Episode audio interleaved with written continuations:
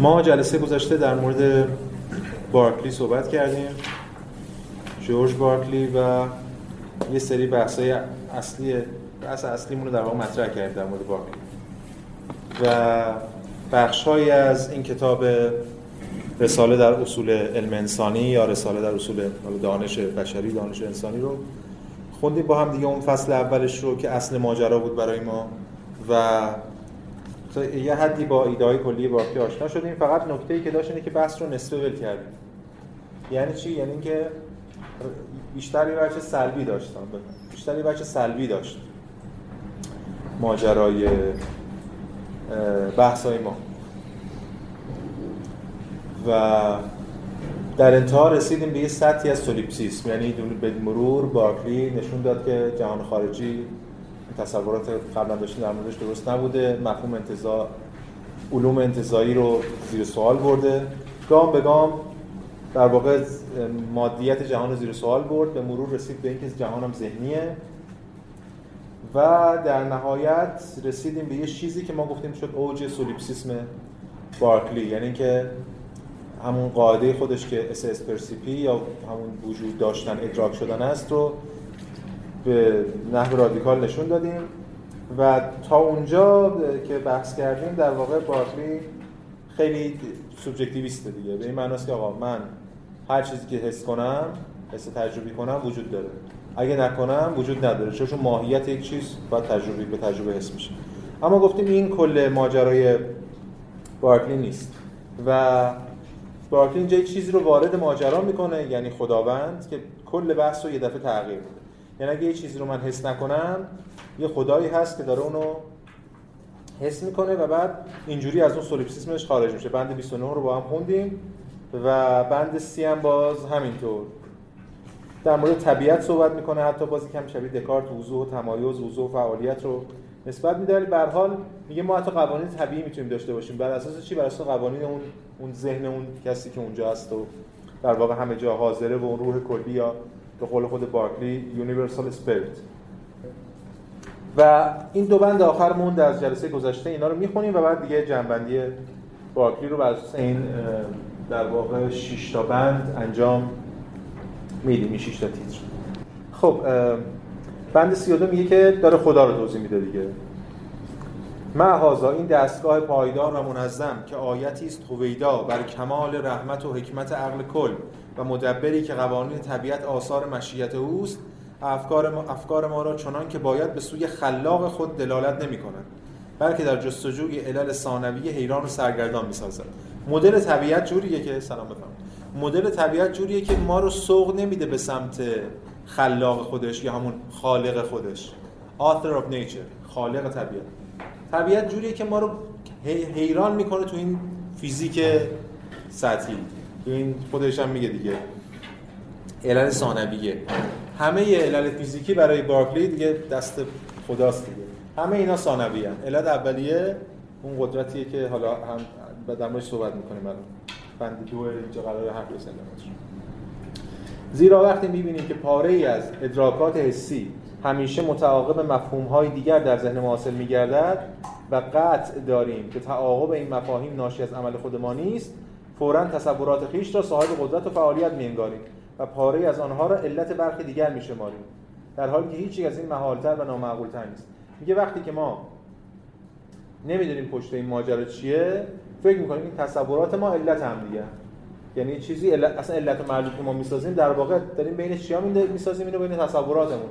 چون چیزی پشت تصور نیست. وجود یعنی تصور دیگه.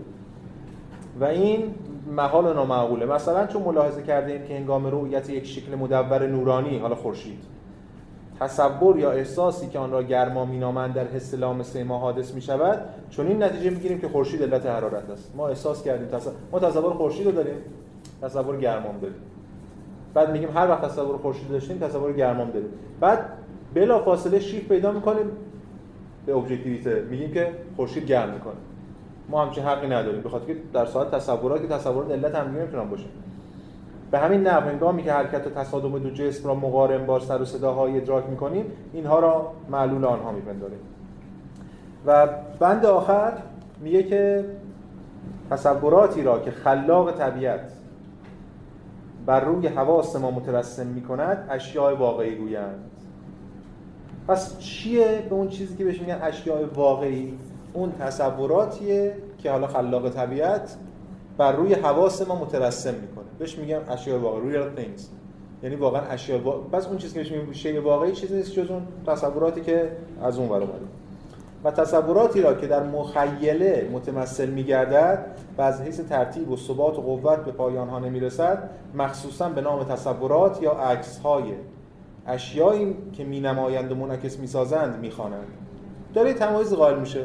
بین چی؟ بین اون چیزی که ما تخیل می‌کنیم و اون چیزی که اشیاء واقعی. ما قبلا تمایز تو رئالیست تکلیف روشن بودیم. می‌بینیم تخیل اینجاست. تو ذهن اشیاء واقعی اون بیرون objective این subjective ولی وقتی الان ابژه‌ای نداریم هر دو subjective فرق تجربه عینی یا اون چیزی که میگه اشیاء واقعی می‌گویند این است که اون از مخ... در واقع خالق طبیعت اونو در ما نهاده یا هر چیزی.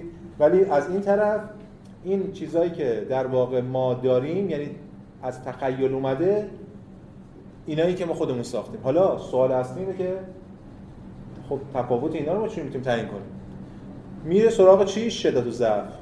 میگه که از حیث ترتیب و ثبات و قوت به پایان ها نمی‌رسن مثلا شما همین الان دارید منو می‌بینید یا مثلا دارید تخته رو می‌بینید. خیلی یه تجربه شدیدیه. ولی وقتی چش سرم الان اینور می‌کنم به اون تخته فکر می‌کنم تجربهم خفیفتر میشه. راه دیگه ای نداره. کسی که سوبژکتیو فقط قرار نگاه کنه به جهان یعنی یک بودیش کرده. تمایز بین سوژه ابژه رو تو ساعت سوبژکتیویته بعد از حیث بر اساس شدت و ضعف بسنجه. کاری که یوم هم کرده دیگران هم می‌کنن. لیکن اون حسیات یا صور حسی هم هر قدر زنده و متمایز باشند باز تصورند. یعنی در ذهن موجودند و به وسیله آن ادراک می‌شوند. حتی خود اونایی که داریم مستقیم می‌بینیم باز تو ذهنن.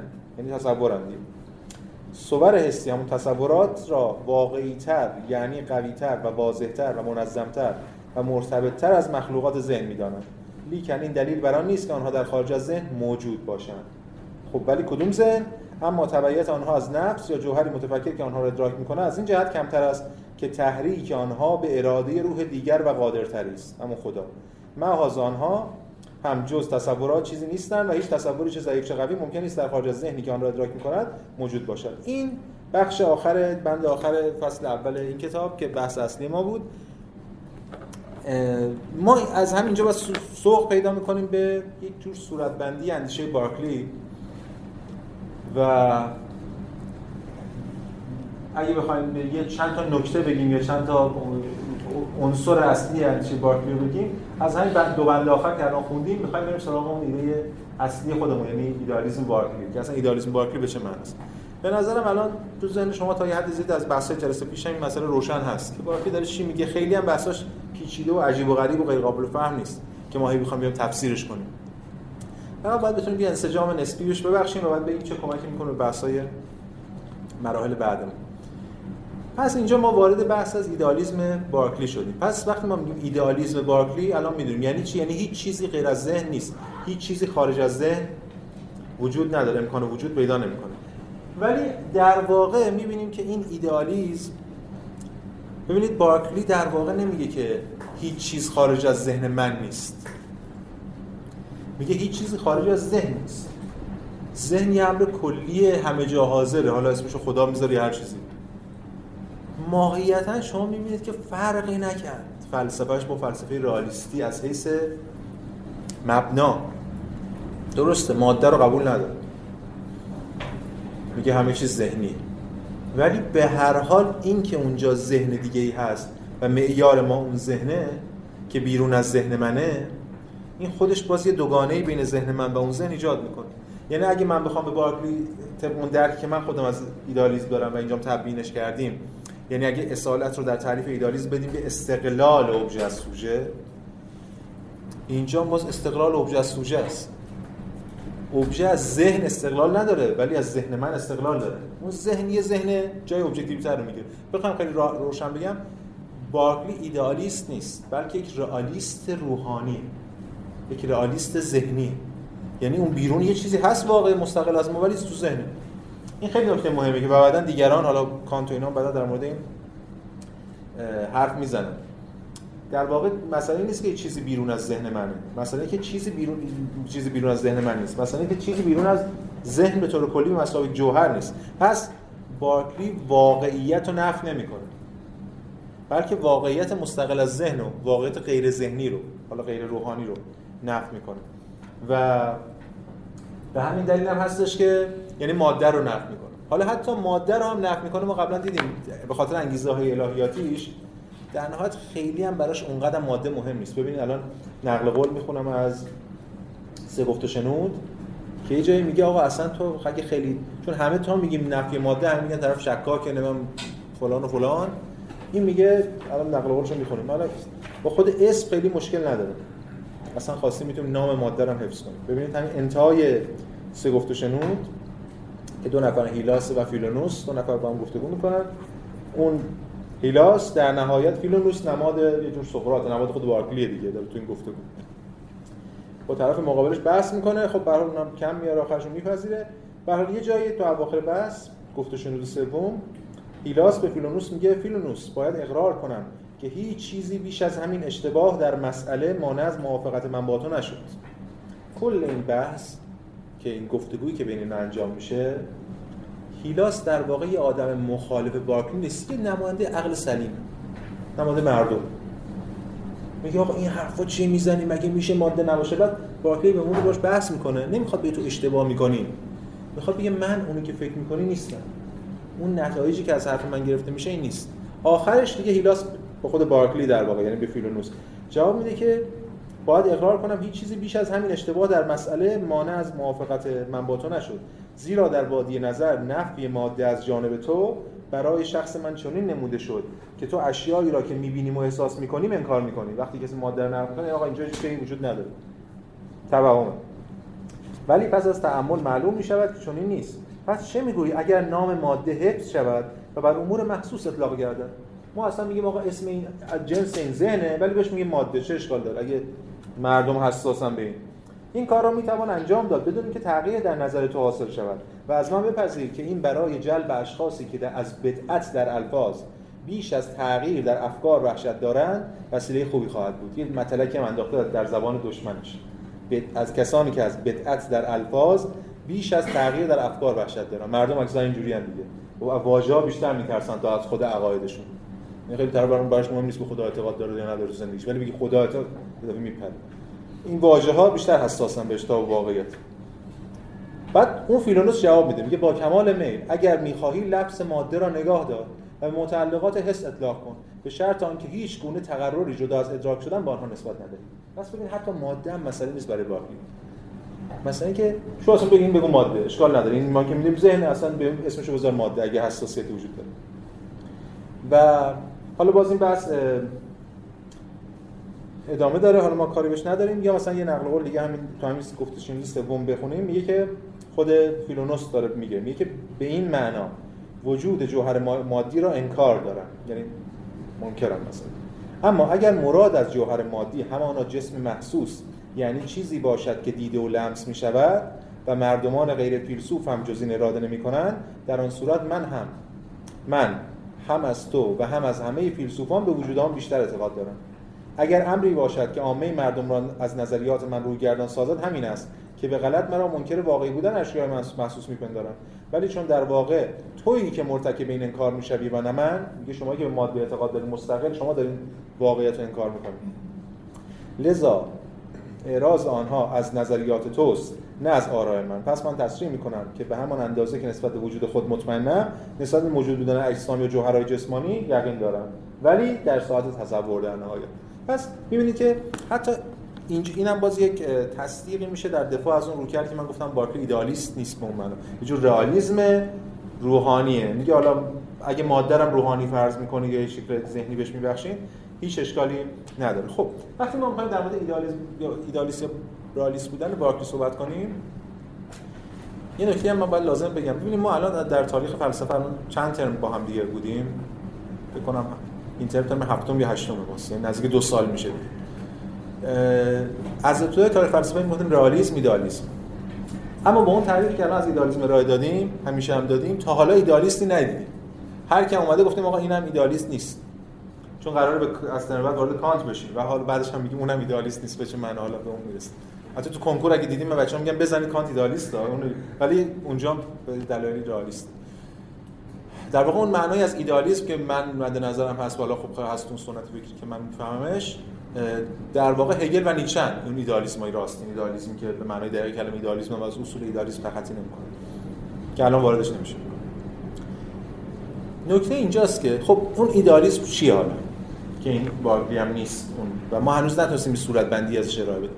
یکی از جاهایی که حالا قبل از ما بخوایم فیلسوفان بعدی رو در موردشون راجعشون حرف بزنیم یکی از جاهایی که به نظرم مهمه برای ما که بفهمیم ماجرا چیه نظریه صدق.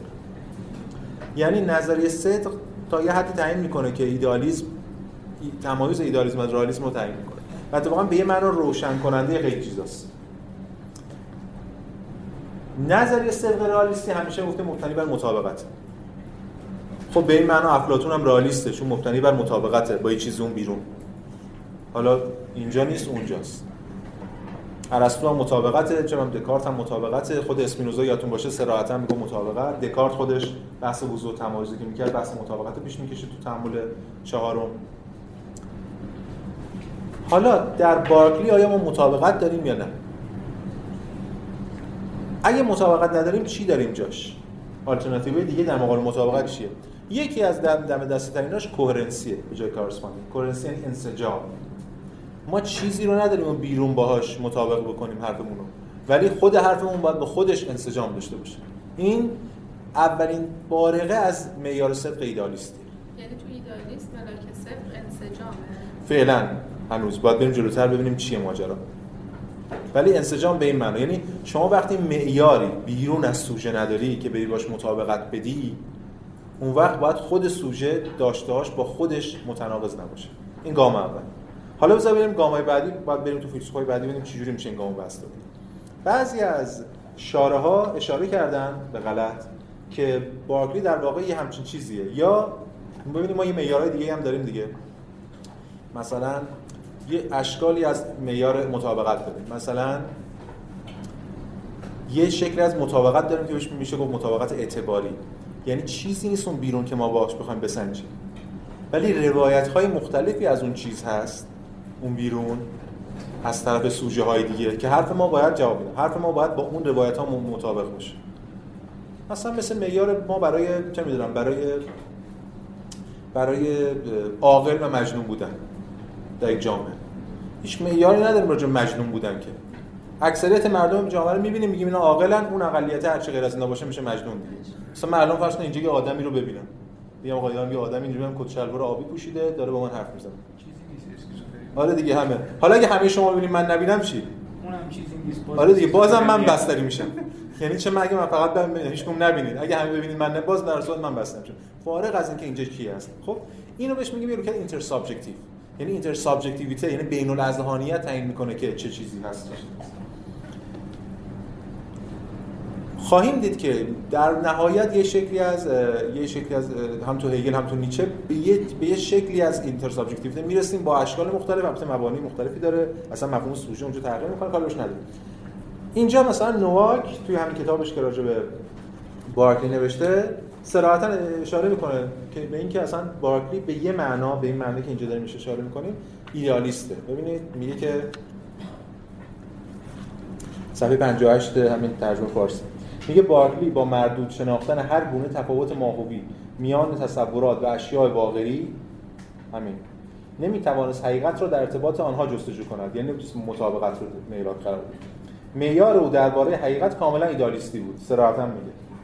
تصورات در ذهن من اگر مشابه تصورات همگنان من باشن حقیقی هست.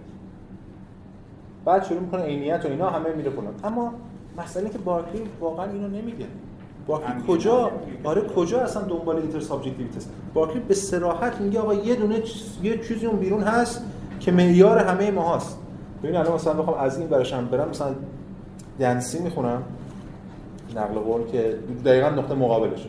میگه بارکلی نیست می‌خواهد از نمونه های اصلی سخن گوید با این نفس سخن گفتن امکان مییابد که فورا بگوید نمونه های اصلی تصورات ما همان تصورات ذهن خدا هستند. پس بارکلی هم داره از نمونه های اصلی صحبت می‌کنه. یعنی بارکلی هم در نهایت ملاکش مطابقت. معیار صدقش از جنس رئالیستیه. پس به همین دلیل بارکلی هم رئالیسم ولی رئالیسمی که یه نوع رئالیسمی که باکلی بهش قائله رئالیسم روحانی رئالیسم یه جور رئالیسم ذهنی. سوال یه نفر سوال بشه. این رابطه علیت در چارچوب رابطه علیت. خب ببینیم ما فیزیک با بارکلی آیا فیزیک رو به رسمیت می‌شناسه؟ بله. اما در نهایت دو نوع علت داره. یه علت در طول یه علت در عرض. اون علت علت همه جهان علت همه موجودات جهان خداوند. به خاطر چی؟ به خاطر زامن اینها. سال الان در موردش چیزایی میگیم. خیلی کوتاه. اینا رو حفظ کنیم اما آیا خود اینا با هم ارتباطی دارن؟ ما تجربه داریم که اینا با هم ارتباط دارن. چرا؟ به خاطر اینکه طبیعت همین نقل قولی الان بارکلی خوندیم. طبیعت یک یک نظام منطقی به ما ارائه میده. به خاطر اینکه اون کسی که حالا اون پشتش و همه رو داره میاندیشه حالا حکیم و فلان حرفا. به همین دلیل ما می‌تونیم فیزیک داشته باشیم. ولی علل فیزیک علل واقعی نیستن. علل ثانویه. ببینید خیلی شبیه نقل قول الان می‌خونم یکم جلوتر نقل قولشو می‌خونم. بارکلی جای شبیه مال برانش یادتون باشه. مال برانش چی میگه میگه من می‌خوام دستمو تکون بدم اراده می‌کنم دستمو تکون بدم و دستمو تکون میدم خب ما می‌گفتیم من اراده می‌کنم علت اینکه دستمو تکون بدم. مال برانش میگه نه من اراده می‌کنم. در واقع از خدا دعا می‌کنم خدا لطفا دست من تکون بده اونم چون خوبه مستجاب الدعوه من فلان. اجابت می‌کنم من دستمو تکون میدم علت اینکه من دستمو تکون میدم در واقع اونه. ولی من فکر می‌کنم که خودمم به خاطر اینکه نمی‌دونم این ماجراست. حالا اون خیلی دیگه خیلی دیگه تولید در واقع خیلی در واقع بهش میگن؟ کلامی اون بحثایی که مال برانش می‌کنه. خیلی وقت بهش میگن فیلسوف نیست. ولی بارکلی اینجا اینو به یه شکل دیگه میگه الان نقل قولی هم می‌خونیم که شبیه مشخص میشه. اون چیزی که خارج از ذهن ماست و معیاره اون اوج است یا ما؟ نظر نظر اون چیزی که خارج از ذهن ماست. اون ابژه است ابژه که تصور منه نه نه ابژه که تصور من دیگه لحظه وایس این الان من این ماژیک رو می‌دونم. این ماژیک ابژه من. این ابژه من کجاست؟ از جنس ذهن. خب یعنی توی ذهن من به مسابقه تصور قائل شده خب حالا سوال شما رو اینجا بپرسید اون خدایی که داره مثلا اینو درک می‌کنه یعنی این به این معنا در ذهن اون خداست. خب اون خدا چیه الان؟ سوال شما چیه؟ همین اونم از جنس ذهنه اونم از جنس ذهنه. چون چیزی غیر از جنس ذهن بودن وجود نداره. ولی اون جوری که اون از جنس ذهنه با اون جوری که این از جنس ذهنه فرق داره. اینم الان در موردش صحبت می‌کنیم. این چیزایی باید نه نیستش. گفتیم که بله معیار اولین گام برای خروج از معیار صفر مطابقت انسجامه که فیلسوفای ولی ما خواهیم دید که انسجام کار ما رو فقط راه نمیندازه. ولی به هر حال یه می... یعنی می‌خوام بگم که ما هنوز از ایدالیسم از رئالیسم خارج نشدیم. باقی هم هنوز تو گفتمان هنوز وارد گفتمان انسجامی نشد مثلا در کانت در یه حوزه های ما می‌بینیم معیار صداش انسجام میشه به صراحت ولی خب باز حالا بحثایی هم میشه در موردش خب اینم از بحث ایدالیسم و بارکلی که میشه باز بحث کرد در موردش به بحث‌های مفصلی رو ادامه داد. ولی مسئله بسیار مهم برای ما همینه که نظر صدقش به ما نشون میده که این بارکلی کجا در واقع قرار داره. خب در کنار این ماجرا در مورد ایده خدا صحبت می‌کنم چون الان سوال شده بود. ببینید یه بحث در مورد کارکرد خداست. قبل از که خدا بحثش چیه خدا این کارکرد داره. خدا زامن تصورات. خدا ببینید خدا هم کارکرد هستی شناسانه داره هم کارکرد معرفت شناسانه حسیس معرفت شناسانه زامن تصوراته. عین کاری که دکارت می‌کرد با خدا. اگه اون باید باشه فریب کارم نباشه از اون حرفا از وضوح و تمایز من فریب نمی‌خورم اینا می‌تونه حقیقت باشه. اینم شبیه همین. خدا زامن این تصوراتی که ما داریم. زامن استمرار جهان. ببین الان تجربه می‌کنم بعد همه ما چشمون رو میبندیم بعد دوباره باز می‌کنیم. این توی فرند باید مستمر اگه این مستمر نباشه فرو میپاشه فیزیک یعنی ما به محض که خدا ببنده. خدا نمیبنده دیگه. آره دیگه. چون یعنی ازلی ابدی. آه نمی‌تونه که ببنده. اصلا ازلی ابدی انگار شما بگی به محض اینکه خدا علمش کاسته بشه. علم مطلق دیگه. اگه علم مطلق نامتناهی باشه یعنی دانش یعنی یعنی تجربه بله دیگه. هم توی متون دینی هم داریم هم توی علایت مسیحی هست هم توی اسلام که بشه معنا در واقع چشم خدا و همیشه می‌بینه و همیشه حاضر و فلان. حالا ما کار اون به وجوه دیگهش نداریم. چون اینجا هم میگه همیشه چشم همیشه می‌بینه بیشتر برای اینکه حواستون باشه که بعدا مثلا فلان می‌کنه. ولی اینجا بحث در مورد استمرار در واقع تجربه است. یعنی تجربه که ما داریم زامن استمرارش خداونده. چون چرا؟ گفتم دلیل هفته پیشم در موردش حرف زدیم. ببین مسئله ما هم انسان مدرن هنوز نمی‌تونه بدون خدا علم داشته باشه. داره دست و پا می‌زنه دیگه. ولی باز سری به زنگا می‌بینه از یه دری یه جایی آورده. نمی‌تونه علم سکولار هنوز داشته باشه. سر مبانیش میمونه. نمی‌تونه تحلیل کنه. این همینطوره. یعنی میگه این یه چیزی باید باشه که همه جا حاضر این تضمین کننده در واقع شناخت ماست. پس کارکرد خداوند هم از حیث هستی شناسی هم, هم از حیث معرفت شناسی. از حیث معرفت شناسی تضمین کننده شناخت ماست.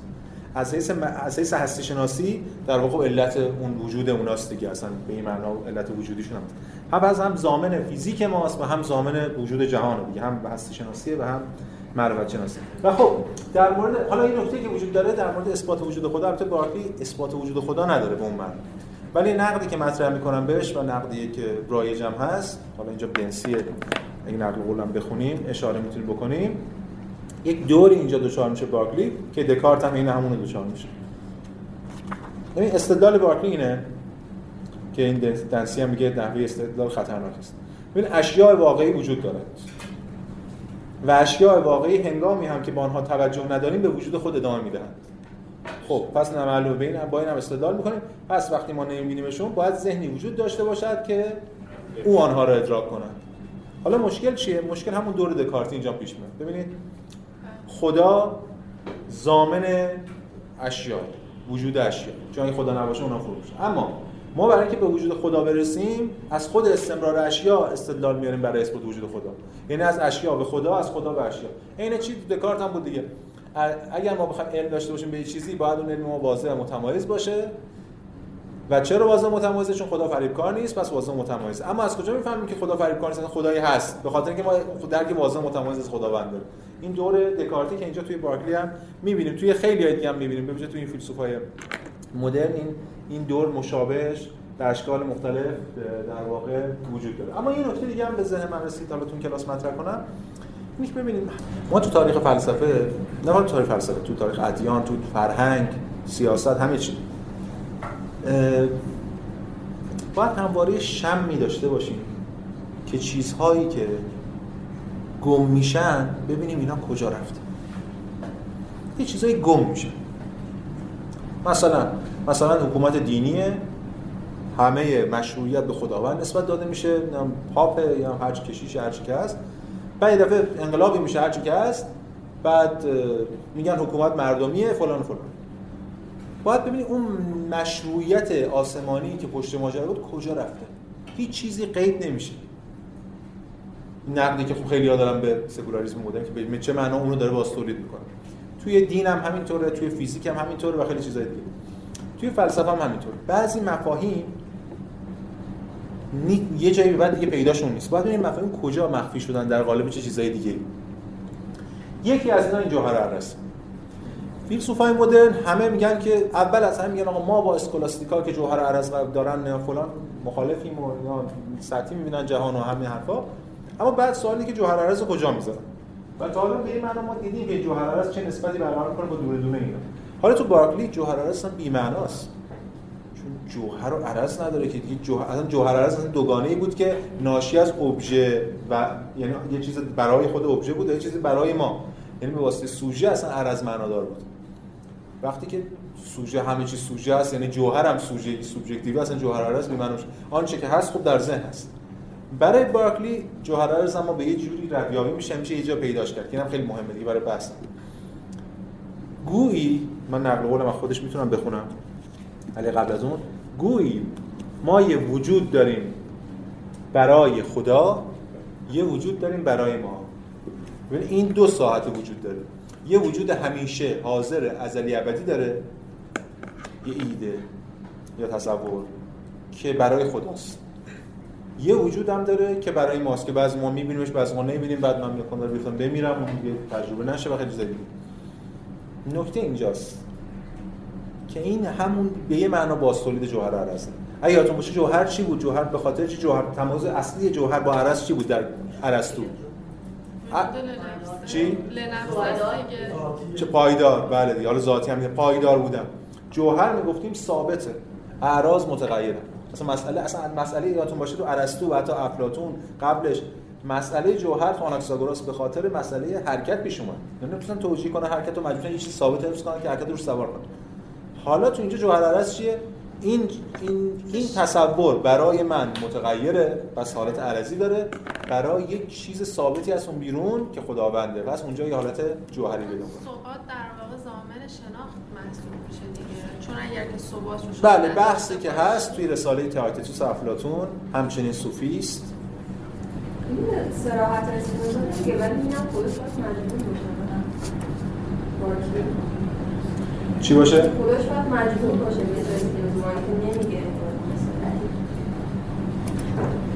نه نمیگه اصلا. اصلا بحث نه. فقط جایی حکمت رو به خاطر حکمت رو عقلان می‌کنه مجبور ضرورتی به حکیم ببخشه. به این معنی. اصلا مسئلهش سراغ ضرورت نمیره دیگه. چون مثل اسپینوزا از جهان شروع نکرد خود جهان چیه؟ باقی توصیفاتش از خدا خیلی کمه. چون تا بخوای توصیف کنی از خدایی که از دل فلسفه درش آوردی با اون خدای اون کلی تفاوت داره سمتش نرفت. نرفت سمتش من نمی‌دونم این چطور تمایز اون وقت اون شی خارجی رو با تصور ذهنی تفسیر می‌کرد. چون به هر حال شی خارجی منشأ خارجی به خارج از ذهن نیست خارج از من. خارج از من یعنی خدا رو درکش می‌کنه. در یعنی وجود ذهنی و پس وجود ذهنی برای من. تمایز بین وجود ذهنی برای من و وجود ذهنی برای کل یعنی خدا شدت و شاید داره دیگه. شما الان همین دیگه تخته رو الان چقدر شدید می‌بینید؟ بله. ولی چشم ببندین تصور. آره دیگه این شدت. آره دیگه یه همچین چیزی مثلا. خدا آره. خب. خب خیلی افلاطونی. فقط بله. بله افلاطونی افلاطون فقط افلاطون جهان مادی قائل حداقل این اصلا قائل نیست. بله. هفته پیشم گفتیم در مورد صحبت کردیم. خب بریم سراغ این نقل قول. اصلا کجا بود بحثمون؟ آره جوهر است. این دوگانه ای که انگار برای من و خدا قائله. البته در مورد خدا بعضی همون موقع حتی دور کرده برخی از متکلمین نقد کردن قرائت باکلی از خدا و معتقدن که این برداشت از خدا منجر به شکلی از الهاد میشه. معمولا خیلی از متکلمین در مورد فیلسوفانی که راجع به خدا حرف زدن این بحثا رو کردن. حتی یک تو خود کلیسای در واقع کاتولیک یک جریانی علیه باکلی شکل می‌گیره که یه سری می‌کشن میاد شهادت میدن و در نهایت به نفعش تموم میشه. یعنی تبرئه میشه و باعث میشه درجهش بره بالاتر اینا که الان خب مکاری به این بحثا نداره خب بریم سراغ نقل قول خودمون. از باز سه گفت شنود ببینید چی میگه. میگه که این متن بارکلی از زبان باز فیلونوس. وقتی می‌گویند هستی اشیا آغاز می شود یا هستی آنها پایان میپذیرد این سوال از چی شروع شده؟ از اینکه آقا ما میگیم یه چیز حالا ما میگیم قبول آقا من انسان چشمو بستم یه چیزی تجربه نمی کنم یه چیزی باید باشه. خب الان این ماژیک. روش زده مثلا تولید اترونی که تولید مثلا تولید فرض کنید 5 سال پیش. یعنی 5 سال قبل ماژیک چی بود؟ یه بخشی از ماجرا که استمرار جهان صرفا مبتنی بر خدا نشون بعضی چیزا استمرار ندارن. این استمرار نداره. این ماژیکه 5 سال پیش اومده یه دو سال دیگه از بین میره. خدا چجوری مستمر اینو ازلی ابدی درک می‌کنه؟ من اینکه در ذات خدا در علم خدا هم شکاف ایجاد بشه. ببین خدا چیزایی رو بس زمان زمان بره در ذات علم الهی. که خب این تناقض و هزار تا از ماجرا. اون موقع در تناقض بود. بارگریش جواب میده. میگه وقتی می‌گویند هستی اشیا آغاز می‌شود یا هستی آنها پایان میپذیرد یعنی معلوم می‌شوند یا به وجود میان ما می‌فهمیم که این آغاز و پایان نسبت به خدا نیست بلکه نسبت به مخلوق اوست. همین دیگه وجود برای خدا وجود برای مخلوق.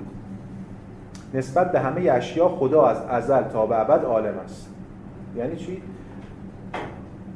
و یا به عبارت دیگر همه آنها در علم خدا وجود ازلی و ابدی داره اما هنگامی که چیزهایی که قبلا بر خلایق غیر قابل ادراک بودند قابل ادراک می‌شوند آنگاه می‌گوییم که آنها نسبت به اذهان مخلوق وجود نسبی یافتند یعنی افلاطونی کاملا.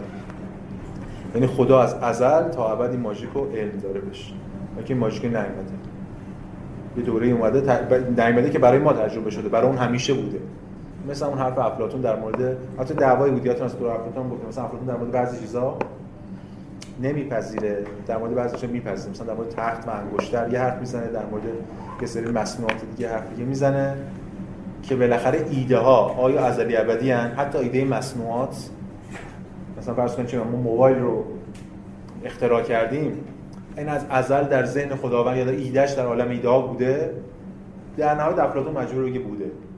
بگه بوده ولی در یک دوره ای ما اینو تجربه کردیم یا از این بهره من بودیم حالا کار بهونش نداره ولی به هر حال مثلا که اینجا خود این رو کرد فارغ از اینکه استدلالش تا چه از مخدوشه نشون میده که اینجا یه جور شکلی از دو جوهری رو باز داریم. اسمش ذهن و این نیست اسمش ماده و روح نیست. اسمش از برای ما و برای خدا ولی همون کارکرد رو داره. فقط اینکه این دوگانه رو به جای که به اسم ماده و ذهن یا اوژه و سوژه داشته باشه جفتشون آورده تو خود سوژه. به این معنا همه بهش میگن ایدالیست در حالی که ما دیدیم این ایدالیست نیست چون دوگانه رو به همین شکل حفظ کرد. خب یا یک نکته دیگه هم بزنم مثال بگم توی همین کلاس به اشاره هم بهش بکنیم. به... چون هفته پیش در واقع یکی سوال کرد و گفتگوی شکل گرفت نقل قولش رو پیدا کردم. در مورد مفهوم دیگری. اینکه دیگری چیه؟ دیگری به معنای اینکه سوژه دیگه.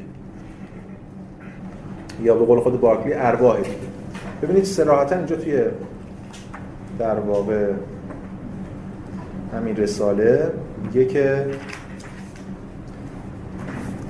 بند 145 ما به هستی روحهای دیگر جز به واسطه افعال آنها و تصورهایی که در ما برمیانگیزند نمی‌توانیم پی برد. یادتون هفته پیش که این سوال کردیم گفته بود کردیم یادم با کی بود ولی حال. پس ما همین هفته پیش جواب دادم حالا نقل قول مستندش هم کردیم. پس ما هست به هستی روحهای یعنی سوژه های دیگه فقط از طریق افعال آنها و تصورهایی که در ما برمیانگیزن می‌تونیم پی ببریم من حرکات و تغییرات و ترکیب های مختلف تصورات را ادراک می‌کنم. و این همه مرا به وجود بعضی از عوامل جزئی شبیه من یعنی می‌بینم آقا شما دو تا چش داری ظاهرا من دو تا چش دارم. بعد شما به یک چیز گفتگو می‌کنید من هم من به شما میگم این چه شکل چه رنگی شما میگه قهوه‌ای منم مثلا میگم قهوه‌ای اون مکعب فلان. عوامل جزئی شبیه من که همراه آن تصورات و دخیل در تولید آنهاست با خبر مطلع میگردم. بدین قرار علم من به سایر ارواح برخلاف علمی که به تصورات خود دارم بیواسطه و مستقیم نیست. بلکه متوقف است بر بساطت تصوراتی که من آنها را به عنوان آثار و علائم متقارن به عوامل یا روحهای متمایز از خودم نسبت می‌دهم. پس ببینید باز اون مسئله لویناسی حل نمیشه هیچ وقت حل نمیشه مسئله لویناسی حل نمیشه حتی هیچ وقت حل نمیشه مسئله لویناس ولی باز این مسئله هست تو ذهنمون. همیشه به نظرم برای مفهوم دیگری هر وقت در تاریخ اومد ما این لویناس رو باید گارد قرار بدیم. آیا ما هیچ وقت می‌تونیم دیگر بودگی دیگری به رسمیت بشناسیم یا نه؟ تا حالا که نه. ولی لویناس این نقد می‌بره رو سوژه دکارتی دیگه. بعد نقد اصلا به دکارت مطرح چون از سوژه شروع کرده هیچ وقت ما نمی‌تونیم به سوبژکتیویته دیگری یا به قول لویناس میگه دیگر بودگی دیگری یا the otherness of the other برسیم. فعلا نمی‌تونیم. آیا ببینیم بعدها می‌تونیم این کارو بکنیم؟ لویناس نقد در واقع بیشتر به هایدگر و هوسل مطرح می‌کنه ولی ریشه هاشو دکارتی می‌دونه پس اینجا باز همینطوریه. یعنی ما به دیگر بودگی دیگر نمی‌رسیم. تجربه ما از سوژه بی واسطه مستقیم نیست. پس شباهت حد می‌زنیم که باید پشت این چشم ها پشت این بدن ها یه چیزی شبیه خود ما باشه مثلا. و این مفهوم دیگری پس اینجا به این معنا از بر اساس شباهت پیش میره خب. یه نکته هم در مورد خیر و شر بگم. چون اینجا اومده نقل قول شد. مستقیما خوش بحث کرد تو رساله راجبش یه به حال بارکلی کشیشه و وقتی کسی کشیشه یعنی دغدغه‌های دینی کاتولیک خیلی جدی هم هست نمی‌تونه در واقع خیر و شر رو از انسان سلب کنه. چون بعدا باید خیلی یارو رو بگیر آقا چرا این کار کرد؟ چرا اون کار کرد؟ از طرف دیگه فلسفهش در نهایت وقتی خدا رو علت می‌دونه هر شکلی از توحید هر شکلی از یادتون هست که بحثم کردم قبلش هر قبل هر چی که هر رو کردی که بخواد خدا رو قادر مطلق بدونه و خالق مطلق بدونه بلا گیر می‌کنه دیگه نمی‌تونه شر رو به چی نسبت بده. شر وجودی رو مجبوره مثل خیلی دیگه مثل اسپینوزا مثل لایبنیز و دیگر که دیدیم سلب کنه از بارکلی این وسطه و همین کارم می‌کنه. در نهایت ببین چی میگه؟ یه ترفند یه گامی هم شاید فراتر می‌بره ولی همون ایده همچنان هم حرفایی که قبلا هم شنیدیم.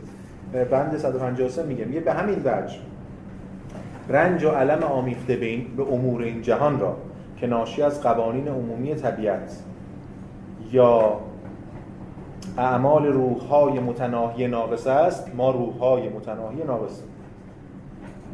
باید با توجه به حالت کنونی انسان لازم و ضروری برای سعادت خود بدانیم. لیکن نظر ما بسیار تنگ است. محدوده. مثلا تصور یک رنج جزئی را در فکر خود رنج جزئی را که در فکر خود میابیم شر می‌خواهیم اما اگر برخلاف برخلاف این دامنه نظر خود را گسترش دهیم آدم یه دون حرف اسپینوزا میفته که اگر از دید سرمدی به جهان نگاه کنیم تا آنجا که قایات مختلف و اتصال و همبستگی های اشیا را ببینیم و بیابیم که بنا به چه مقتضیات و به چه تناسبی گرفتار درد یا برخوردار لذت می‌شویم و نیز از حقیقت اختیار انسان و غرض از وجود او در دنیا آگاه گردیم حتما تصدیق خواهیم کرد که آن امر جزئی که چون خود آن جداگانه منظور نظر قرار گرفته شر و عیب محسوب می شود اگر در سلسله کل موجودات ملحوظ گردد خیر و نیکوست. پس لب کلام گفته دیگه. یعنی شر نداره شر شر جزئیه برای ما. ولی استدلالش اینه. حالا تو این کتاب نجای دیگه هم بحث می‌کنه در موردش استدلال می‌کنه که اگر مجا... ببینید اگه خب سوالیه که چرا مجازات؟ همین دیگه. این جمله که الان گفت همه ما می‌تونیم حفظ کنیم فردا قیامت از اون پرسیدن بگیم که آقا اینجوریه دیگه. مثلا همش خیر و نیکو ما شرعی هم اگه انجام دادیم بخشی از تحقق خیر بوده که حضرت علی برای کار انجام داد این این این تصور ببین این این یک یک یه پا در یه جور شریعت که مسئول باید بکنه افراد رو که فقط بحث حالا ما میگیم بحث روز قیامت بس اصلا رفت قیامت نداره نمود همین جهان. یعنی نظام قدرت رو در همین جهان شکل میده بس ایده قیامت. و از طرف دیگه بحث در مورد که شر رو نمی‌تونیم به خدا نسبت بدیم. تناقضی که از این هست. چجوری حل می‌کرد؟ شبیه حرفی که در مورد اسپینوزا می‌زدیم. بارکلی معتقد اگر وعده مجازات درست اما اگه وعده مجازات نده یک حکومت یا یک دین یا هر چیزی اون وقت افراد عمل نمی‌کنن بر اساس اون. پس خود وعده مجازات دادن هم بخشی از اون تحقق خیره. اما اگه وعده مجازات بده و عمل نکنه اون وقت دروغگوه و خداوند فریب کنه می‌تونه باشه بس مجازات هم باید بکنه. آره این این استدلالش یه استدلال بارکلی دیگه. آره. برای این هم از بحث خیر و ما میگم فارغ از این بحث کلامی دیدیم که مثل همیشه شر شر وجودی نداریم. باید تقسیم بندی دیگه خب این از تقسیم بندی یعنی اون جنبندی فلسفه بارکلی و در نهایت می‌تونیم بگیم که بارکلی پیشگوی هیومه. فیلسوفی که الان امروز قرار در موردش صحبت کنیم و یه بحثی رو حداقل باز کنیم که هفته بعد دیگه جمع کنیم پیشگوی هیوم به چه معنا؟ من این مثالی از معمولا می‌زنم یه تمثیلی دارم از این تمثیلات که استفاده می‌کنم. خیلی در تاریخ فلسفه این تمثیل خیلی به کار میاد. به ویژه در مورد رویکردهایی که به شکاکان یک باجی میدن یا بهایی میدن. به فرض کنید که شما فرض مثلا این در این ساختمون بسته چهار تا قفل و فلانه من امکان داره برم اونجا یه قفل ساز خیلی قوی باشم یا حالا هر چیزی که از کلید سازم هر چیزی برم این کلیدای این قفلا رو با هزار تا زحمت باز کنم برای اینکه برم دزدی کنم. مثلا برم یه چیزی رو از این مؤسسه از این ساختمون بردارم برای خونه خودم. بعد که میام بیرون دیگه نمی‌خوام کسی دیگه پشت سر من بره برای خودشم باز دزدی کنه. آره ولی فرصت نمی‌کنم همین اون قفل رو یه پیچ یه چیزی یه سیمی می‌گیرم به صفر میبندم میرم. نفر بعدی که بیاد دیگه اون قفل یه بار باز شده. شکسته شده. هر چی که هست. اون سیم طرف. ببینید مسئله اینه دیگه. مسئله اینه که وقتی که یه فیلسوفی مثل بارکلی میاد ارکان اون ماده انگاری رو ارکان علم رو ارکان فلسفه رو زیر سوال می‌بره. البته یه چیزی هم جایگزین می‌کنه. بعدش هم میگه هدف اصلیش هم مثلا هدف دینی داره و اصلا به شدت با شکاکان مخالف و فلان. ولی این قفله رو باز کرده. نفر بعدی که با این در وارد میشه دیگه اونی که تو می‌خوای نمی‌خواد اون دنبال چیز دیگه است برای خودش. همین کار دکارت کرد. یادتون هست الان دکارت ما میگیم تعاملات دکارت 6 تا تعامل خود دکارت میگه هدف اصلی من فیزیکه. می‌خواستم این تعاملات رو بگم که به فیزیک برسم فلان. ولی الان از تعاملات دکارت چی برای ما مونده؟ تعامل اول دوم. شک و من. یعنی شک دکارتی الان شده یعنی دکارت یه شک خیلی رادیکال می‌کنه که از همه شکاکان شکاکتره و بعد باعث میشه شکاکای بعدی وقتی می‌خوان شک کنن دیگه از شک دکارتی شروع کنن. آره دیگه. این قفلی یه بار باز شده. بارکلی از این جهت اون قفل باز کرد. یعنی چی؟ یعنی اون رالیسم قبلی رو به چالش کشیده و حتی اون پسمانده های لاکی به اسم کیفیت اولی ثانویه هم زده. ولی خب این چون دغدغه‌های دینی داشته از اون دغدغه معرفت داشته اینو برده توی با یه استدلالایی مثل همون غلط غلوط. این استدلالی که قابل دفاع نیست و به همین دلیل ماندگار نیست. مثل همون سیمه که علکی بسته سر هم کرده. اینو گذاشته برده توی قالبی. ولی شکا که بعدی که میاد حالا مشخصا در مورد هیوم صحبت می‌کنیم لزوما قائل به این رو کرد نیست و به همین دلیل برای خودش استفاده می‌کنه. تاریخ فلسفه پر این این مصادره هاست. یعنی یکی میره یه روکردی داره با یه انگیزه یه کاری می‌کنه با یه انگیزه یکی رو تضعیف می‌کنه. ما اگه یادتون باشه تو همین کلاس هم صحبت کردیم در موردش. مثلا در قرون وسطا یه دعوایی هست بین فرانسیسکن ها و دومینیکن ها و بعدا و جدا از دعوای فرانسیسکن و دومینیکن ها یه بخش از متکلمین علیه فلسفه کارایی می‌کنن توی و فلسفه رو زیر سوال می‌برن. بهترین کمک رو به شکاک های ملحد آینده این نقد متکلمین کردن.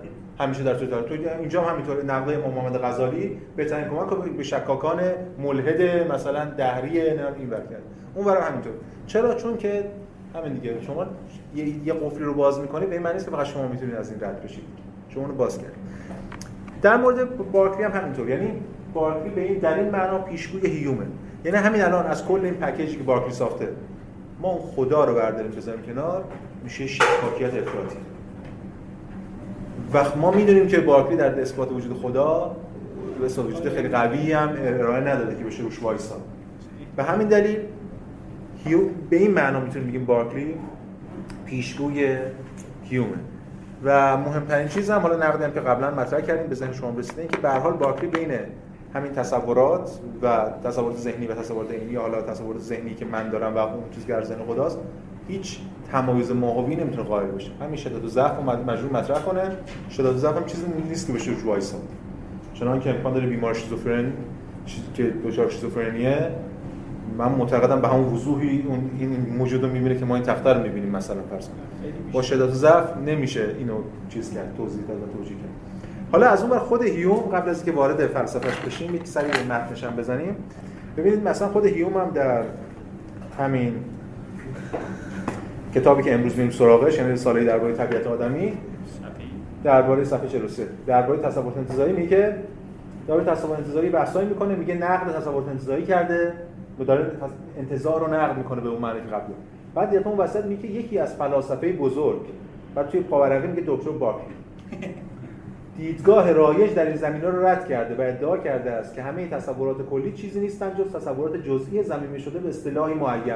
ما دیدیم هفته گذشته هم میگه باکلی به یه نام نسبت به ما اصطلاحی که معنای گفت فلان فلان توضیح میده و بعد میگه از آنجا که به گمان من این موضوع یکی از بزرگترین و ارزشمندترین کشفیاتی است که در سالهای اخیر انجام گرفته است در اینجا تلاش خواهم کرد تا با برخی استدلال ها را ثابت کنم. استدلالی که امید دارم دیدگاه مذکور از هر شک و شبهه‌ای پیراسته سازد و چیزایی دیگه. ببین صراحتا خود هیوم از استفاده کرده. میگه بارکلی اون رو نقد کرده. کار نداره این کشیش انگیز الهیاتی داره دیگه. آره دیگه دقیقا همین دیگه. از اون استفاده می‌کنه. و دقیقا همینه دیگه. تاریخ فلسفه به نیات انسان ها خیلی بی‌تفاوته. هر کسی می‌تونه بیاد اون مصادره رو انجام بده یا حالا از آن خود کنه. حق هم داره دیگه. خب اینم از بحث ما در مورد بارکلی تغییری داره راجع به نسبت ما حالا اون ذهن ما با اون ذهن خلاقی حالا خدا. می‌خوام ببینم مثل اسپینوزا چون اونجایی که میگه خدا علم کامل داره یه جبری جبر اسپینوزایی توش هست. ولی اینجا می‌خوام یه حالت مونیسم داره یعنی ما جزئی از اون ذهن خداییم یا نه؟ یه دوالیسم داریم که ولی دوتا چجوری با هم همین دیگه هفته یه هفته پیش همه یکی سوال کرد همین تو همین کلاس صحبت کرد در موردش دیگه نتونستیم تبدیل کنیم. یعنی باقی صورت بندی دقیق ارائه نمیده. یه جاهای انگار داره میگه که وقتی میگه هیچ چیزی یعنی همه چیز در ذهن خداست خدا همه چیز ادراک می‌کنه به معنی همه چیز در خداست قرار بشه ولی از اون ورم خود این که خدا چیزی رو ادراک می‌کنه لزوما به معنای در بودن خداوند نیست. یعنی می‌تونه خود خدا از خود جهان ادراکش جهانی که داره ادراک می‌کنه جدا باشه. که چی؟ که درک می‌کنه. یعنی-, ببینید این بحثی که داریم بحث خیلی قدیمی میشه دیگه یعنی خدایی که اون وسطا مطرح میشه دیگه. علم الهی. درون خداست یا بیرون خدا؟ یعنی علم ذاتی خداست یا نه؟ بخش زیادی از فیلسوفان دینی معتقدن که علم الهی ذاتی خدا. به همین دلیل که ابن سینا میگه که خدا فقط به ایده ها یعنی خدا فقط به ایده ها که نه خدا فقط به در واقع اجمال به اجمال به کلیات یا علم اجمالی در واقع به اشیا در پیش از خلقت داره. به جزئیات نداره به جزئیات فقط بعدش علم پیدا می‌کنه مثلا. از پیش نداره. چون جزئیات در سطح ایده نیستن که از پیش شما باشه. ولی خب به خاطر هم تکفیر میشه که میگن اینجا برای این بحث بحث قدیمیه که اینجا همین ادامه داره که بالاخره یه تناقض یه مشکلاتی پیدا میشه اگه علم خدا رو بیرون بذاریم. یه مشکلاتی پیدا میشه که درون بذاریم. این مشکلات هنوز اینجا هم هست.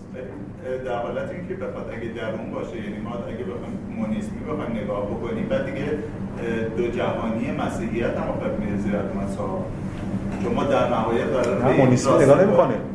مونیسم نمی‌تونه باشه. یعنی یعنی نمیشه یه جاهایی میگم به لحاظ منطق فلسفیش مجبوره که اینا رو بره تو.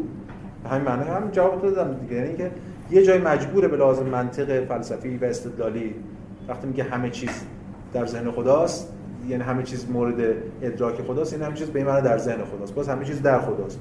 و یه شکلی از پاننتئیسم شکل می‌گیره که بله. اما از طرف دیگه خب اینو نمیگه صراحتا میگه یه تمایزی ها به شکل میده بین این ماجرا می‌خوام همون مشکلی که قبلا داشتیم اینجا هم داریم.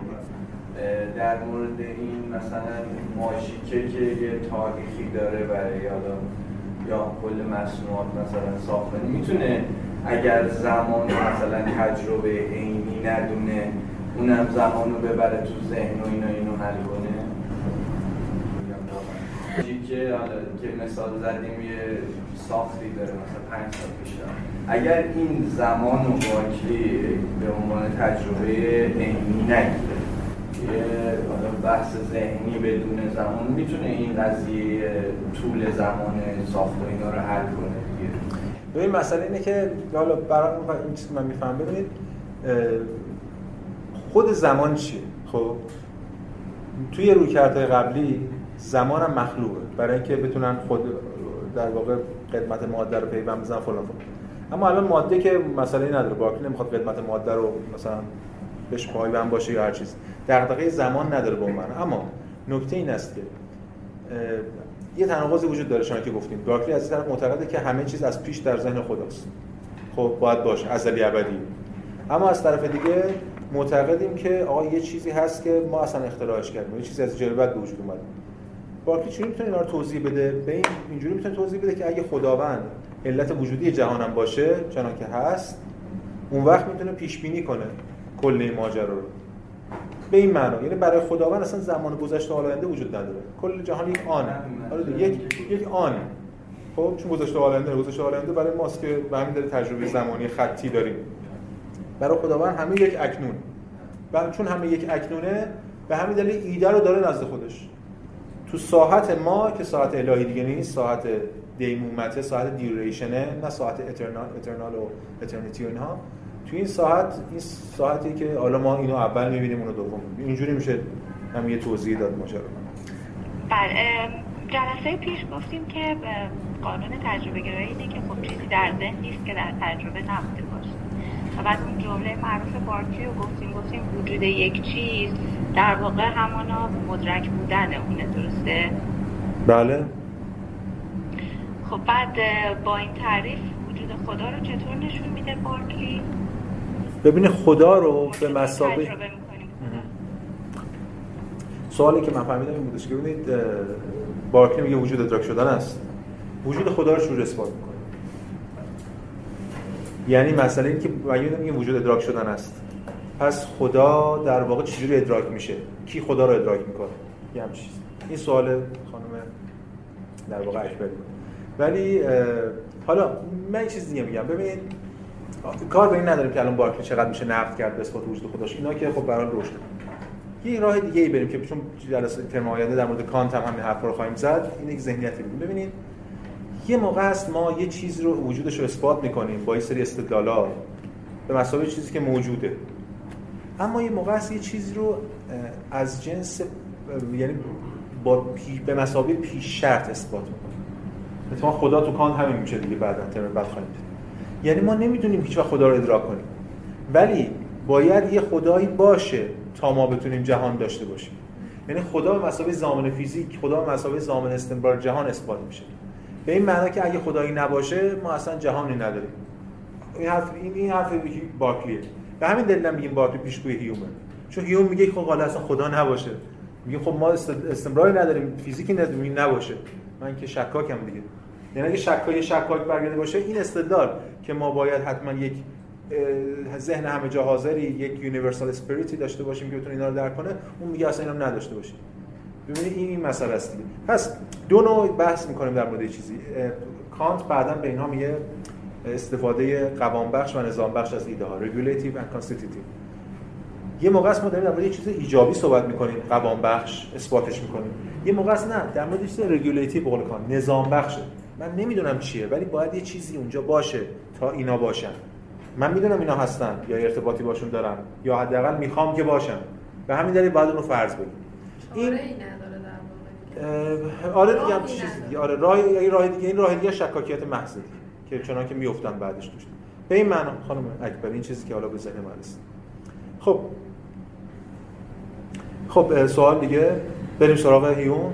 بفرمایید. شما. استاد فرمودید که باکی معتقده که محسوسات خارج از منه و توی ذهن خالقه.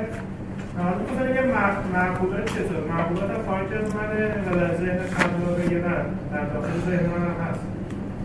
ببینید اولا معقولات و محسوسات گفتمانی که ما داریم به کار می‌بریم برای نظر بارکلی تو که برای بارکلی همش در واقع به یه معنا تصورات خب همش تصوره. یعنی محسوس آره دیگه آره دیگه. ما محسوس رو می‌گفتیم یه چیزی اون بیرون هست. حسش می‌کنیم معقول. یعنی برای بارکلی همینا در ساعت تصورات یعنی به همون نسبتی که دوی دو خب. همه از جنس تصورات هم هست. پس یعنی ماهیت یعنی جوهرن یه تمایزی وجود نداره بین محسوسات و معقولات حتی برای ابژه‌هاشون اینو می‌ذاریم کنار. حالا در این ساعت بعدی یعنی تمایزی که بین مثلا چه می‌دونم لاک بین reflection and sensation میذاش برای بارکلی تمایز ماه جوهری نداره جفتشون در ساحت ذهنن ولی بله تو خود این جوهر تمایز کمی داره. یعنی چی؟ یعنی اینکه یه چیزی هست که من دارم به وضوح تجربهش می‌کنم. هر کاری هم بکنم نمی‌تونم تجربهش نکنم. مثل که الان شما صدای من رو دارید میشنوید. الان هر کاری بکنید نمی‌تونید صدای من نشنوید. اما یه چیزایی هم هست که از به واسطه اون imagination یا قوه تخیل من شکل می‌گیره که چیزش کمتره در واقع دیگه. همین شدت و ضعفش کمتره. من خودم واقعا دارم بعد در مورد- به, به, به مساوی استدلال اینو مطرح می‌کنم به شما خودم خجالت می‌کشم. چون واقعا استدلال نیست. اصلا یعنی این چیزی نیستش که بشه. چون انقدر مثال نقض داره که چیز دیگه. مثل وقتی که شما چه می‌دونم؟ وقتی شما شب دارید میخوابید و اون لحظه خاصی که اون که خیلی جذاب هست برای من دقایقی که آدم میترسه از همه چی میترسه یه دهشت فلان از این حرفا. اون لحظه مثلا میام به یارو میگم آقا این حرفی که این ترسی که تو داری الان قوه تخیلته. میگم من نمی‌تونم نترسم. میگم یه چیزی داره ایجاد میشه دیگه. آدم بیمار schizophrenic هم نمی‌خواد فقط مثال بزنه. اینه دیگه. پس این تمایز تو بارکلیه حالا سوال شما همین بود رو همین تمایز بود. آره همین در همین هم ببینید الان ما همه سوالایی که داره میشه و نقدهایی که ما به می‌کنیم و منم که خیلی دفاع نمی‌کنم ازش به خاطر اینکه ما همه الان در آستانه هیومیم. یعنی همین کلاس الان آستانه هیومه. همین حرفا رو هیوم خواهد زد که آقا بچه سلبی بارکلی رو می‌گیره بچه سلبی لاک رو می‌گیره بچه ایجابیشون رو می‌زنه بعد میشه شکاک شکاک مدرن بسیار خوب. بریم سراغ فلسفه یا اندیشه هیوم. بعد هیوم فیلسوف بزرگ قرن 18 1711 تا 1776 1776 که هیوم میمیره فراموش نکنید. مثلا 1770 فلسفه نقادی کانت داره شروع میشه و خود کانت متولد 1724 یعنی حدودا هم عصر هیومه. اینا هیوم میشناختن میشنیدن و خود هیوم البته یه شخصیت آکادمیک نبوده هیچ وقت. دقیقا به خاطر شهره بودن به الهاد و شکاکیتش. ولی این ور اونور می‌رفته دیگه. با این ژنرال کلر بوده یه مدتی. یه مدتی دبیر سفارت بریتانیا در انگلستان در فرانسه بوده. اونجا با روسو دوست میشه با روسو گفتگوهایی داره. به حال از این جور کارا کرده. یعنی یه حتی مدتی یه مقام یه مقامی نزدیک وزارت داشته و به همین دلیل با آدم اسمیت ارتباطاتی داره. یا یه شخصیت سیاسی مثل مدل بیکنی. دیدید که مدل بیکن چجوری بود؟ مدل لرنیس مثلا چجوری بود؟ یعنی ارتباط داشتن این ور اونور رفتن اون فضایی که اون زمان داشته. و آثار مختلفی در حوزه‌های مختلفی داره. نصر انگلیسی خیلی جذابی داره. کسانی که نصرش رو خونده باشن می‌دونن که منظورم چیه. خیلی ترجمهش سخت هیوم یه شاعرانگی داره. یه بازی با کلمات می‌کنه. و در حوزه های مختلف تو سیاست و اخلاق و همه چیز هم مطلب کتاب داره. ولی خب ما به هر که می‌دونید با این چیزا با این بحثاش کاری نداریم الان. ما با دو تا متن سر و کار داریم این ترم یکی همین Treatise of Human Nature که همین کتاب اه، رساله‌ای درباره طبیعت آدمی یا همون طبیعت بشره که این سه تا کتابه در واقع این اولین جلدشو که همین که ما داریم یعنی در باب اندرستندینگ یا همون در باب فهم یا فاهمه رو 1739 منتشر می‌کنه در حالی که 28 سالشه. یعنی سن خیلی کم و بعد دو تا جلد دیگه جلد دومش در باب انفعالات یا پشنز و جلد سومش هم مورالز یعنی اخلاق در باب اخلاق. که این دغدغه‌های اخلاقی هم داره یوم حالا میگیم بشه من. ولی این این کتاب اولش برای ما بسیار مهمه و خیلی تاثیرگذار در تاریخ فلسفه غرب و اینجور هم. اما خود هیوم میگه که این کتاب مرده به دنیا اومد. چون تأثیری خیلی نذاشت. خیلی خونده نشد. برخلاف این هیوم فکر کرد چون اولا بدون با اسم مستعار یا بدون نام چاپ شد کتاب. و چند سال بعد یعنی 1748 هیوم کتاب دومی رو می‌نویسه. ببینید توی اون عکسی هم که براتون فرستادم همون جلسه اول جلد این کتاب Treatise of Human Nature رو فرستادم براتون. عنوان فرعیش چیه؟ Being, being an attempt to introduce the experimental method of reasoning into moral subjects. این دغدغه هیوم تو عنوان می‌بینید یعنی یه تلاشی برای وارد کردن یا معرفی معرفی introduce معرفی معرفی روش تجربی استدلال experimental method of reasoning. استدلال into moral subjects. خطابش به moral subject دغدغه هیوم اخلاقه. و می‌خواد این مبانی بر اخلاقش. یعنی من دارم با moral subject با سوژه های اخلاقی صحبت می‌کنم و میگم که خب چجوری ما می‌تونیم یه متد جدیدی متد جدید تجربی داشته باشیم برای استدلال؟ چون که تا حالا نداشتیم. چون اصلا همین تناقض دیگه experimental method of reason تناقضه چون ما هیچ وقت experimental method نداریم برای reason برای reason ما rational method داریم. ما متد عقلانی داریم متد تجربی که اصلا برای استدلال نیست از پس این از این که این یکش که آندرستندینگ این کتاب دوم رو به این دلیلی که این خونده نشده یا دیده نشده کتاب دوم میمیسه چند سال بعدش. و کتاب دوم در واقع خلاصه ای از کتاب اول اون ستاست از اون سگانه Human Nature خلاصه ای از اون کتاب اولشه. و همین اسمش هم اینه. An Inquiry Concerning Human Understanding. اینا توی مطالعات هیوم پژوهی در همیشه تو مقالات مختلف بخونید. هر وقت میگن Treatise به این اشاره داره هر وقت Enquiry به این اشاره داره توی فارسی هم معمولا میگن رساله به این اولیه اشاره داره دومی بستگی داره میگن کنکاش کاوش. دومی ترجمه کرده کاوه لاجوردی. نشر مرکز منتشرش کرده. به اسم کاوشی در خصوص فهم بشری. این خب نسخه خلاصه تره. خوشبختانه همین ترجمه و همون ترجمه جفتون ترجمه خوبی هست سبک ترجمهشون فرق داره با هم دیگه. شاید من سبک ترجمه آقای لاجوردی رو نپسندم. خیلی تحت لفظی. ولی خب این سبکشه دیگه. یعنی آگاهانه این کار کرده خاص خود نسل گیمو در بیاره برای بحث ولی هر دو ترجمه ترجمه خوب و قابل استفاده ای واقعا و به همین دلیل ما امروز و جلسه آینده تا اواخر جلسه که برای راجع به صحبت می‌کنیم با این دو تا متن کار داریم. پس کل حرفای ما تو این چند دقیقه‌ای که از این جلسه مونده برای جلسه بعد با این دو تا متن کار داریم که دو تاش هم ترجمه شده به فارسی و ترجمه‌های خوبی هستن چون که خدمتتون گفتم. خب. قبل از اینکه وارد بحث اصلیمون بشیم یعنی خود رویکرد هیوم و نقد هیوم به بحث دیگه می‌خوام امروز راجع به پروبلماتیک هیوم صحبت کنم یعنی پروبلماتیک چی ترجمه کنیم؟ مثلا مسئله هیوم. یا من بعد بگم درد. درد طرف چیه؟ درد هیوم. پروبلماتیک ها معمولا بهترین جا برای بیان پروبلماتیک توی مقدمه است توی پیشگفتار. این اصلا همینجا پیشگفتار هم داره. پیشگفتار تو کانت هم می‌بینید پیشگفتار نقد عقل از چقدر معروف و بزرگه. به خاطر پروبلماتیک در تبیین میشه و خیلی از این چیزا. اینجا هم پروبلماتیکش رو داره تبیین می‌کنه. ولی پروبلماتیکی که توی رساله تبیین می‌کنه با پروبلماتیکی که توی کنکاش یا کاوش تبیین می‌کنه با هم دیگه متفاوته ما از رساله شروع می‌کنیم یه چند دقیقه‌ای و بعد میریم سراغ کاوش که اون دقیق‌تر اینو مطرح کرده ببینید تو خود این کتاب در واقع رساله در طبیعت بشر یا بشری یا آدمی تو مقدمش میگه که صفحه 13 میگه فقدان انسجام. حالا همه اینا رو پشت سرمون داریم. ما دکارت رو خوندیم اسپینوزا رو می‌شناسیم و بعد این بر لاک و بارکلی حالا هیوم اینجا وایساده.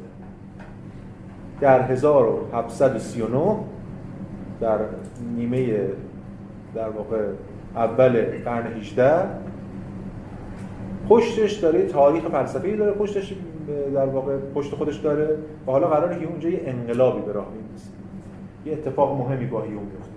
جوری که ما جلسه بعد یه نقل قوله از کانت می‌خونیم که کانت صراحتا میگه در کتاب تمهیدات اینجوری میگه میگه از از رساله های لاک و لایبنیتس و حتی از آغاز متافیزیک تا کنون هیچ اتفاقی به اندازه اتفاقی که دیوید هیوم در فلسفه رقم زده است شایان نام توجه یا تاثیرگذار نبوده است این این اتفاق مهم اینجا داره میفته.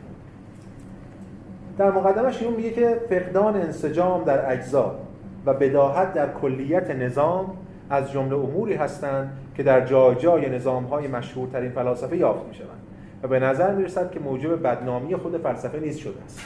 واچ سلبی داره. برای کشف وضعیت ناقص فعلی علوم به معرفت چندان عمیق نیاز نیست بلکه حتی عامه مردم از همه جا خبر نیز به واسطه جنجالی که حکم فرماست می توانند قضاوت کنند که همه چیز بر وفق مراد نیست.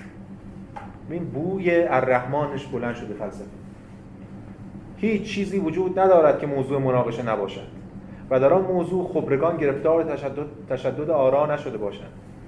پیش با افتاده ترین مسئله توان گریز از مناقشات ما را ندارد و در قالب موارد نمی‌توانیم تصمیم قطعی, قطعی اتخاذ کنیم.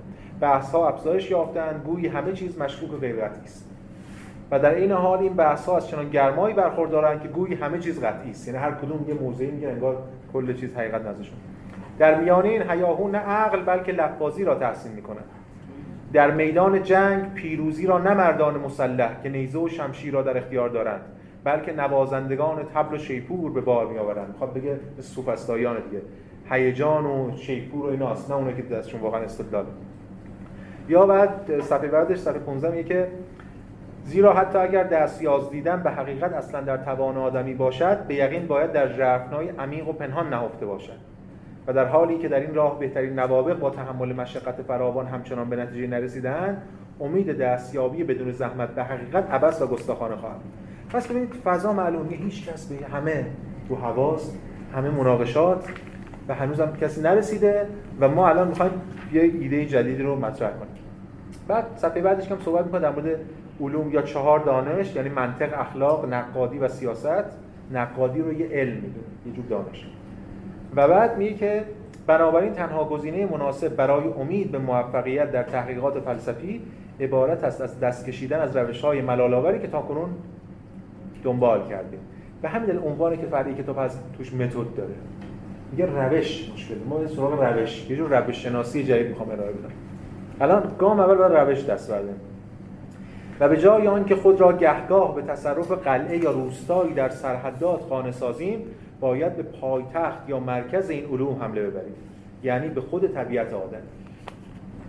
ما همیشه خیلی شبیه بعضی از نقد این یعنی خیلی شبیه بحث نیچه است. وقتی نیچه هم یه دوباره این رو بعدا مطرح و خیلی شبیه بعضی بحثی که الان مطرح شده ببینید ما به که در واقع ناتوانیم از اینکه مسائل اصلی فلسفه رو حل کنیم ولی خب نمی‌تونیم اعلام کنیم که ما نمی‌تونیم مسائل فلسفه میریم در مورد یک روستایی تو سرحدات بحث می‌کنیم در موردش به این نتیجه می‌رسیم یا نمی‌رسیم در نهایت. ولی مسائل اصلی فلسفه همچنان حل نشده واقعا پایتخت ماجرا. و هیوم میگه بریم سراغ پایتخت ماجرا. البته امروز نگاه با هیوم متفاوته. هیوم پایتخت ماجرا رو طبیعت بشر می‌دونه. چرا؟ چون میاندیشن پس هستن چرا؟ چون سوبژکتیویته مدرن. چون سوژه داره حرف می‌زنه. اگر چون این کنیم از آنجا که علم شناخت طبیعت آدمی در واقع سرور علوم است در هر مورد دیگر نیز می‌توانیم امید پیروزی سهل و راحت را در سر بپروریم از این, از این جایگاه می توانیم فتوحات خود را به تمام آن علوم بستیم و در فراغت به کشف کاملتر آن موضوعات بپردازیم. فلان و فلان. پس میگه انسان رو بشناسی جهان شناختی خدا رو شناختی هر است یا بعد جلوتر هم میگه که تعجب برانگیز نیست که کاربرد فلسفه تجربی در مباحث اخلاقی با فاصله بیش از یک قرن بعد از کاربردان در علوم طبیعی اتفاق افتاد. یه ادعای کرده. میگه اول علوم طبیعی پیشرفت می‌کنن دارو خیلی قبول ندارم. من که من خودم برعکس می‌دونم. ولی برای هیوم میگه بخاطر می‌خواد از اون ور دفاع کنه. علوم طبیعی پیشرفت می‌کنن بعد فلسفه پشتوانه اونا پیشرفت می‌کنه مثال می‌زنه. میگه مثلا چی؟ مثلا فاصله زمانی بین تالس تا سقراط رو. اول تالس تالس فیلسوف طبیعت میگه و بعد سقراط فیلسوف معنی متافیزیکی کرد یا مثال دیگه جالبه میگه در میابیم که در انگلستان نیز این فاصله در رابطه با لورد بیکن و برخی فیلسوفان متأخر دیگر صادق بوده است. بیکن رو مثلا دانشمند یه جور فیلسوف علم می‌دونه. و بعد اون حرف رو زده در مورد علم و اینها تو نوع و بعد الان می‌بینیم بعد چند قرن یکی دو قرن این اتفاقات افتاده.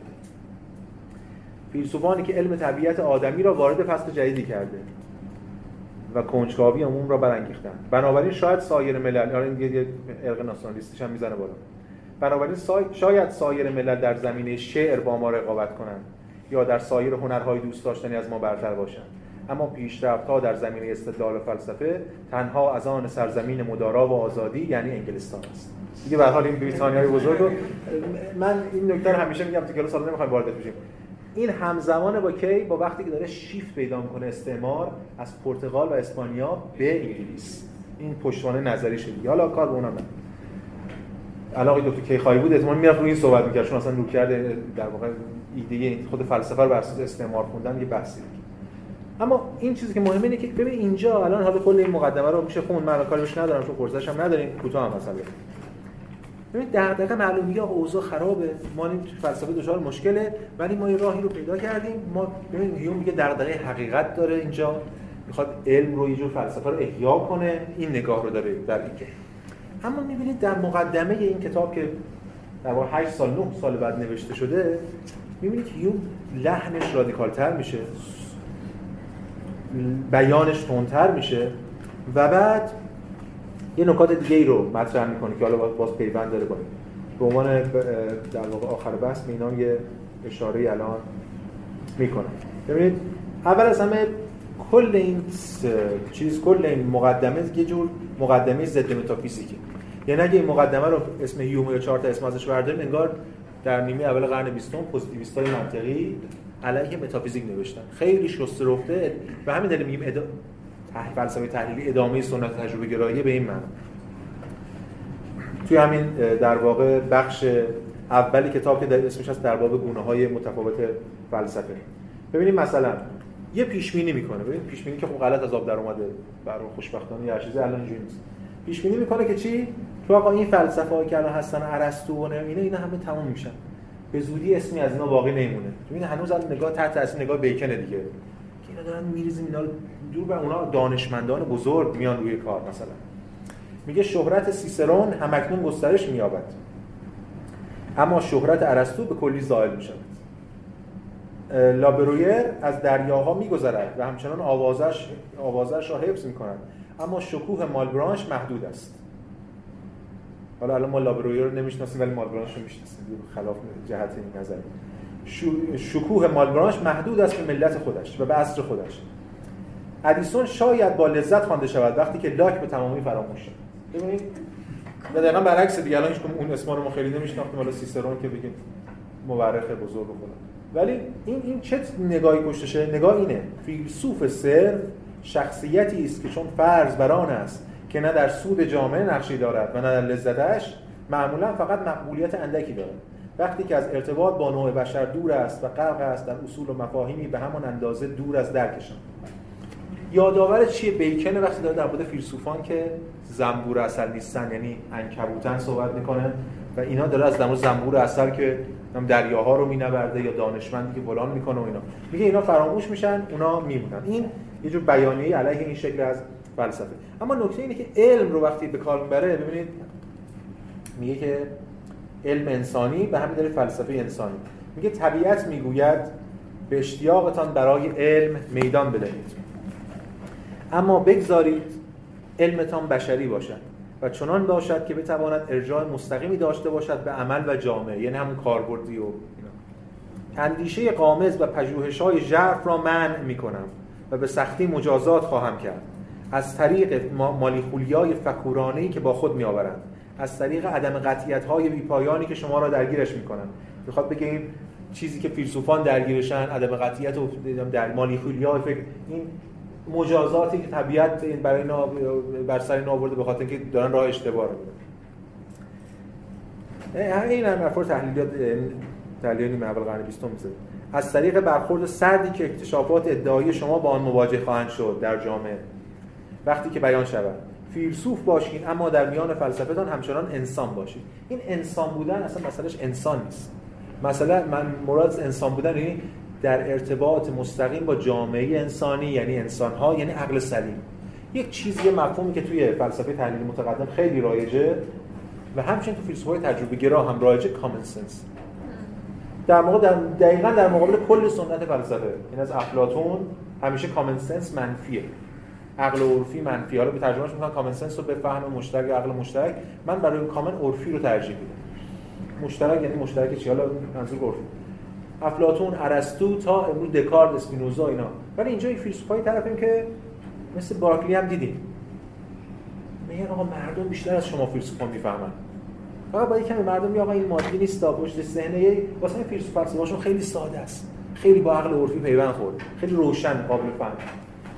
و این سنتشان هست همچنان در انگلستان به معنا این فیلسوف باشن یعنی انسان باشین به این معنا. و اینجا حملش به متافیزیک حمله کاملا پوزیتیویستی این مثلا میگه که حالا مفصل من نمی‌خوام بخونم ولی برای کار صفحه 11 مثلا میگه که ضرورت کشاندن جنگ به, پناه...